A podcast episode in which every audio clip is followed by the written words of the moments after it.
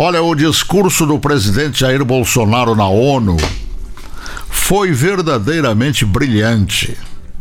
Principalmente pelo fato de ter abordado, explicado e derrubado as teses geradas pela camada da imprensa brasileira e estrangeira, amancebadas com a vilania, em torno de vários ataques a seu governo, principalmente as falsas acusações sobre as queimadas na Amazônia, que ele tratou também no seu discurso.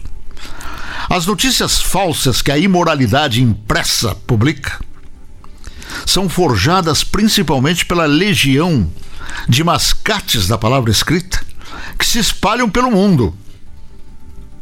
Não praticando um jornalismo coerente e honesto, mas sim jornalismo ideológico da esquerda que desonra essa atividade que deveria ser honrada. Não que não possam ser de esquerda, mas ter uma ideologia e ser oposição é uma coisa. E ser vilão, mentiroso, falso, acima de tudo, é que é condenável.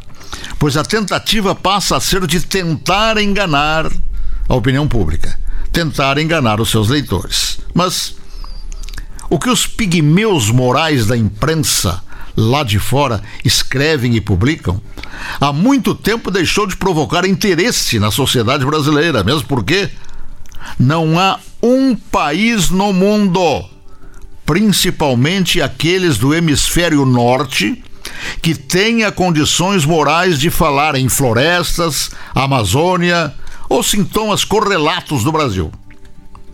Isso porque eles eles já destruíram há anos e anos o que lhes cabia preservar.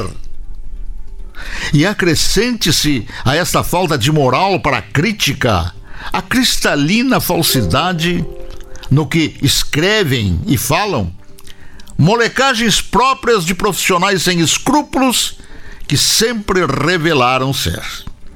Agora, por outro lado, o que se lastima é a grande mídia brasileira continuar envergonhando essa atividade, inclinando-se pela negativa de rebater as falsidades. Ao contrário, até reforçando que não é verdade.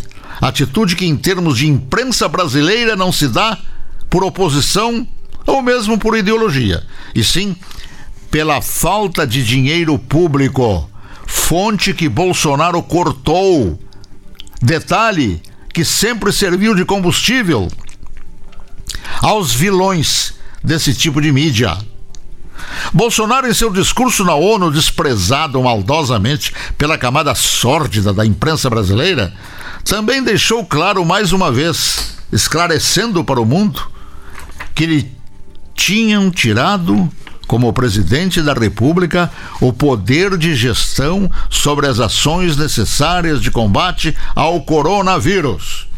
O presidente deixou isso bem claro para o mundo em seu discurso na ONU, esclarecendo mais uma vez que foi a chamada Suprema Corte do Brasil que transferiu a prefeitos e governadores a responsabilidade de combater o mal. Ele foi impedido de fazer qualquer coisa neste campo. E lhe coube apenas transferir recursos aos municípios e estados, ou seja, o alarde que essa mesma imprensa refilada e difamatória sobre as mortes que se somam na área da verdade incontestável deve ser debitado ao STF, que ultrapassou seus limites legais, atropelando a própria lei e também atribuído aos prefeitos e governadores do Brasil, que aceitaram a incumbência sem competência para a missão. Assim, como isso ficou claro hoje, ele não disse, mas é irrefutável, depois do desastre, que não são capazes de bater no peito e gritar o humilde meia-culpa. Ou seja, eles não sabem como é que vão finalizar atrapalhada. Outros aspectos da vida brasileira também foram abordados no discurso, com segurança, com conhecimento, mas em termos de imprensa, não serão apontados. esses outros detalhes. Pois se a Constituição brasileira de inspiração de esquerda dá à imprensa certa liberdade política até para mentir, infelizmente não soube dar a ela a imperiosa responsabilidade moral que a faça respeitar o que se conhece por dignidade.